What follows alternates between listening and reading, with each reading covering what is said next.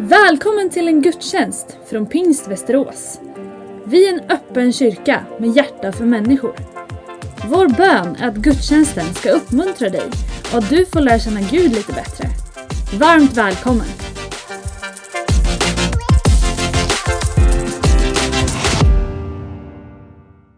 Amen, amen. Varsågod och sitt ner. Rikt, stort och glädjefullt att ännu en söndag få fira gudstjänst. Och dagens tema är ett riktigt, riktigt fint sådant. Jesus är vårt hopp. Är inte det skönt? Är inte det bra? Det finns ett hopp som personifieras i en person. Ja, men bakgrunden till den här händelsen med både Petrus och Jesus på vattnet är ju att de har varit med om ett bespisningsunder och förlagan till det var egentligen att lärjungarna var ganska trötta och skulle få vara i en öde trakt med honom. Men så kommer det så mycket folk och så blir det ett tillfälle där Guds under och Jesu barmhärtighet med folkets utsatthet fick bevisa sig. När Johannes berättar om den här händelsen som leder fram till vår text så säger han att efter bespisningsundret så ville man göra Jesus till kung och till och med med våld.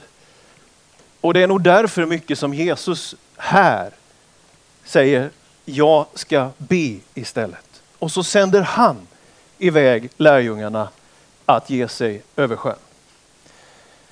Du vet, när jag växte upp och även sen jag blev vuxen och började jobba och sådär så i min dialog med min pappa så kunde det ju hända ibland att man ville beklaga sig lite grann. Man kanske tyckte bilreparationen hade blivit lite väl dyr eller något var lite jobbigt och omständigt eller man inte lyckades fullt ut med något prov i skolan. Standardsvaret som jag fick av min pappa, det var Du har inte långt ifrån land rott Daniel. Det var det svar man fick när man klagade lite. Du har ju inte rott så långt. Det är som att den här händelsen med Petrus och Jesus och lärjungarna är en del i någon slags träning, skola, att mogna, att växa, att lära sig att förtrösta och förstå vem det är som är det verkliga hoppet. Jag älskar ändå Petrus i den här texten. För när stormen har dragit upp och Jesus är på berget och ber och ser lärjungarna så kommer han ju gående och de blir rädda. Men ändå så säger Petrus, Herre, om det är du, säg åt mig att komma till dig. Alltså jag funderar på vem av oss i det här rummet eller vilka människor är det som tänker, tänk om man skulle ta en promenad på Genesarets sjö ändå. Tänk om man skulle kliva över den här regeln. Vem har det som liksom ryggmärgsreaktion inom sig? Jag vet inte, men Petrus hade det här. Hans bakgrund, hans framtid. Någonting formas här som är så vackert att se. Båten var redan långt ifrån land. De hade kommit längre än vad kanske min pappa tyckte att jag hade gjort ibland. De hade motvind och de hade storm. Du vet, ibland uppstår stormar i livet på grund av våra felnavigeringar, våra beslut. Vi ger oss ut på resor som vi kanske egentligen inte skulle ha gett oss ut på. Men det här är ju inte en sån resa. Stormar kan komma även när Jesus har sänt iväg oss. Den kristna kyrkans historia är inte bara fylld av framgångshistorier och enkelhet, utan också av uppoffringar och lidanden och faktiskt en del obesvarade frågor. Stormar kommer i Petrus liv, i ditt liv och i allas våra liv. Och stormarna säger inte att du är fel ute. Men i stormen kan det bevisas vem han är. Jag tycker det är så vackert när det är beskrivet om Matteus här, att mot slutet av natten kom Jesus till dem. Vi går igenom säsonger både som individer, som gemenskaper. Det finns strukturella skiften i historien. Och vi står mitt uppe i dem också just nu. Som påverkar oss så mycket. Men den viktigaste komponenten för det kristna hoppet är aldrig omständigheterna, vågorna eller stiltjet. Utan den viktigaste delen är Jesus Kristus. När eh, vindarna hade lagt sig och han hade stillat vågorna så sa lärjungarna till varandra, vem är han? Och det är den vackraste och den viktigaste frågan att ställa sig. Vem är han? Det är inte vår förmåga att läsa av tiden, vår förtröstan på vägval som görs av människor och system. Utan det kristna obändiga hoppet och förkunnelsen är att en person, Guds son själv, förkroppsligar det som verkligen möjliggör ett hopp för alla människor. Vem är han? Jo, men han är den som stillar stormen och ger ett verkligt hopp i tillvaron. Han. En amerikansk president, Roosevelt, sa vid ett tillfälle, We have nothing to fear but fear itself. Vi har inget att frukta förutom fruktan i sig. Herre, om det är du, sa Petrus. Det är som att mot hoppet står rädslan. Och Petrus väljer att sätta sitt hopp till Jesus. Ja, men eh, här i vår kyrka så har vi ett antal hoppborgar faktiskt. De dyker upp i lite alla möjliga satsningar som görs för att barn, det kan väl hända att en och annan vuxen har hoppat in i någon av dem där, men det är ju för att få känna av kroppen och det fysiska och få leva och vara glad som man får hoppa i borgen. Och när jag läste den här texten så var det som en bild utav det är som Petrus hoppborg det här på något sätt. Han får testa lite grann, han får växa in i någonting. Och det finns en glädje, en upptäckarlusta mitt i de här elementen. Men så vet vi att rädslan kommer tillbaka till Petrus och han börjar sjunka. Och Jesus tar honom i handen och de kliver i båten. Man kan ju tycka att Jesus är ganska kärv med Petrus, som väl jag ibland tyckte att min pappa var med mig, när han säger så lite tro du har. Alltså här har vi den första människan, förutom Herren då, Gud och människa, som går på elementet vatten vad vi vet och får höra att du har lite tro. Men är det inte så ibland att vår tro är både stark och svag? Kyrkan gör både bra och ibland dåliga saker. Vi lyckas och vi misslyckas och vi går på vatten och vi sjunker. Men ändå så finns det en annan garant än oss själva för tron och för hoppet och för kärleken. Jesus är den garanten. I det att vi står och går eller i det att vi sjunker så är Jesus vårt hopp. Kanske Petrus hade inom sig verserna från Saltaren. Jag bär min bön till dig Herre i nådens tid. Gud, svara mig i din stora godhet, i din frälsande trofasthet. Rädda mig ur dyn så att jag inte sjunker. Rädda mig från dem som hatar mig och från de djupa vattnen. Låt inte vattenströmmarna skölja över mig. Låt inte djupet sluka mig. Låt inte brunnens gap slå igen över mig. Svara mig Herre, för din nåd är god. Vänd dig till mig i din stora barmhärtighet. Så steg de i båten och vindarna la sig. Ja, men när jag växte upp så hade vi en stuga vid en småländsk insjö och det var som ett fenomen sådär.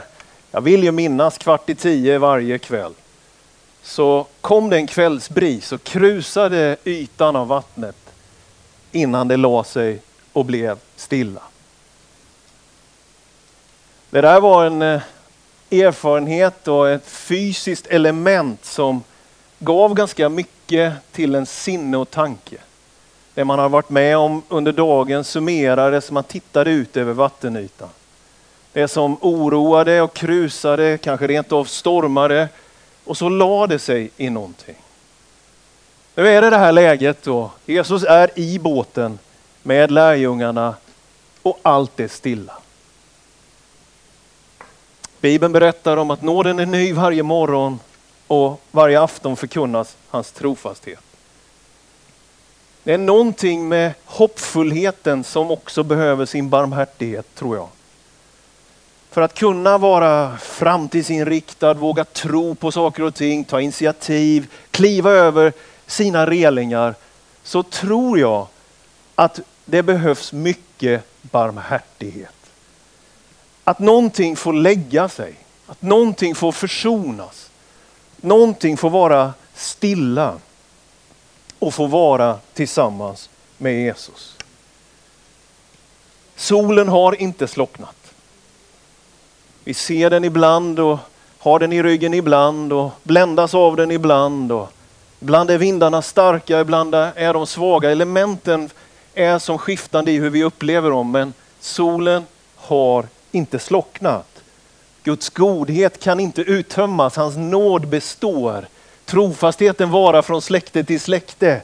Visst är vi tacksamma för det, älskade vänner? Att det finns någonting bestående som helar oss. Han är barmhärtig med oss. Han bryr sig om hur vi har haft det. Korset, frälsningen, ger det där grundläggande för att du och jag ska kunna se framåt igen. Det är inte kört. Vi behöver inte ge upp. För det är många gånger så att besvikelserna bakåt begränsar våra steg framåt. Och jag tänker att Jesus som vårt hopp behöver också få vara det i det som har varit i våra liv. Vi vet av Bibelns berättelse i Nya Testamentet om hur Petrus har upp och nedgångar i sin tro. Hur han ibland vill vara nära Jesus och ibland känner sig som en syndare och som måste bort ifrån honom. Förnekelse men också stabilitet och uthållighet och hur han blir en sån hjälp, inte minst för den tidiga lidande kyrkan. Kanske den här händelsen på Genesarets sjö är en ledarskola som lär Petrus någonting, som också kan lära dig och mig någonting i våra liv. Att i Kristi hopp så finns något mer än bara peptalk och optimism. I det hopp som Jesus ger finns försoning och evighet. Det är de riktigt stora perspektiven av tillvaron som öppnar sig i den hoppfullhet som Jesus ger. Allt är väl. Det lägger sig när kvällen kommer och man kan summera en dag och i det förtrösta inför en evighet. Allt är väl. I Jesaja läser vi att så säger Herren, han som har skapat dig Jakob, han som har format dig Israel. Var inte rädd, för jag har återlöst dig. Jag har kallat dig vid namn. Du är min. Om du går genom vatten är jag med dig, eller genom strömmar så ska de inte dränka dig. Om du går genom eld ska du inte bli svedd. Lågan ska inte bränna dig, för jag är Herren din Gud, Israels helige, din frälsare. I de här två komponenterna om barmhärtighet i det som har varit och evighetshopp i det som är, är det som att Petrus kan ta sina steg och lärjungarna kan tillbe den levande frälsaren. Vi behöver nog inte oroa oss så där väldigt mycket egentligen för hur ska det gå för oss? Och tänka ständigt i loopar om tankar som oftast bara begränsar vårt liv. Det som står emot hoppet, det är vår rädsla. Vi behöver, också vi, få kliva över och gå till Jesus, följa honom och lita på honom att han hjälper oss också i det ögonblick vi sjunker. Jesus är den som fördriver rädslan. Ja, Johannes skriver till och med att det finns ingen rädsla i kärleken. I det hopp Jesus ger ryms både barmhärtighet och styrka som hjälper oss att gå genom livet i tro när det ser omöjligt ut och även när vi sjunker. Det kristna hoppet är mer än optimism. Det inrymmer både försoning och framtid. Jag är så glad för de bibliska berättelserna och erfarenheterna i det egna livet och genom historien. Att det håller att tro på Jesus. Vem du än är, hur du än har det, vad du än har varit med om så kan du alltid viska namnet Jesus och han ska hjälpa dig. Hur du än har levt ditt liv så kan han frälsa dig. Om du är svag så är han stark. Om du inte vet vad du ska ägna dig åt så är han visdom. Och när vi är oroliga så är han vår frid. Och när vi är svaga så kommer han med sin läkedom och sitt helande. Han är verkligen vårt hopp. I honom finns för alltid vårt hopp. Amen. Du har lyssnat på en gudstjänst från Pingst Västerås. Har du frågor om församlingen eller vill veta mer om kristen tro kan du gå in på vår hemsida vasteras.pingst.se Varje söndag firar vi gudstjänst tillsammans klockan 10.30. Välkommen att vara med via webben. Sök efter vår Youtube-kanal Pingst Västerås så hittar du livesändningen.